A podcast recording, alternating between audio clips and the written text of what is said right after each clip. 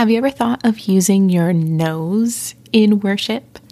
Hey, prayer friends. It's Asheritah, host of the Prayers of Rest podcast, and we recently wrapped up the Fruit of the Spirit prayer season, and we're preparing and writing and recording the next season of Prayers of Rest that will come out this fall. But in between, we are spending a few weeks refreshing our prayer lives, trying to break free of some of those ruts and routines that we might have gotten stuck into, and trying some creative ways to bring a fresh sense of God's presence in our lives. And yes, you heard that right. I did say nose.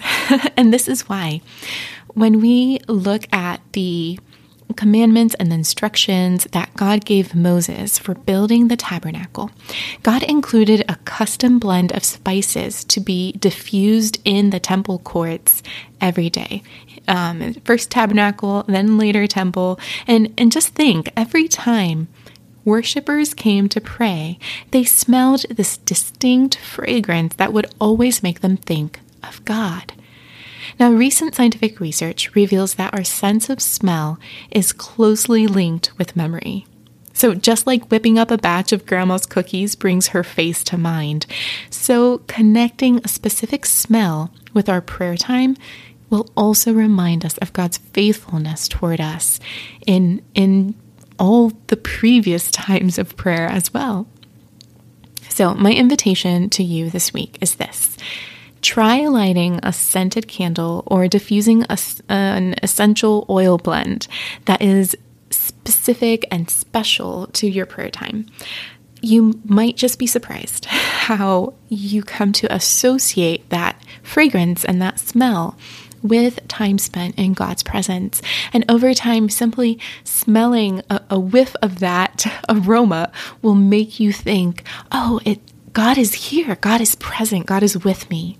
Um, I think of in the book of Revelation where there's a text that says that the prayers of the saints are like um, incense before God's throne. And so something there's something there about the sense of smell. I'm not just being silly. I know it does seem a little bit silly, but I encourage you to kind of step outside of your regular prayer routine. Do something different to remind yourself that God is present and He's listening and He welcomes you to come into His presence with open arms, whether you have a scented candle or not. All right, that is our idea for this week. If you try it out, I would love to hear from you. You can leave me a voice message at prayersofrest.com and just scroll until you see the microphone. It's super simple.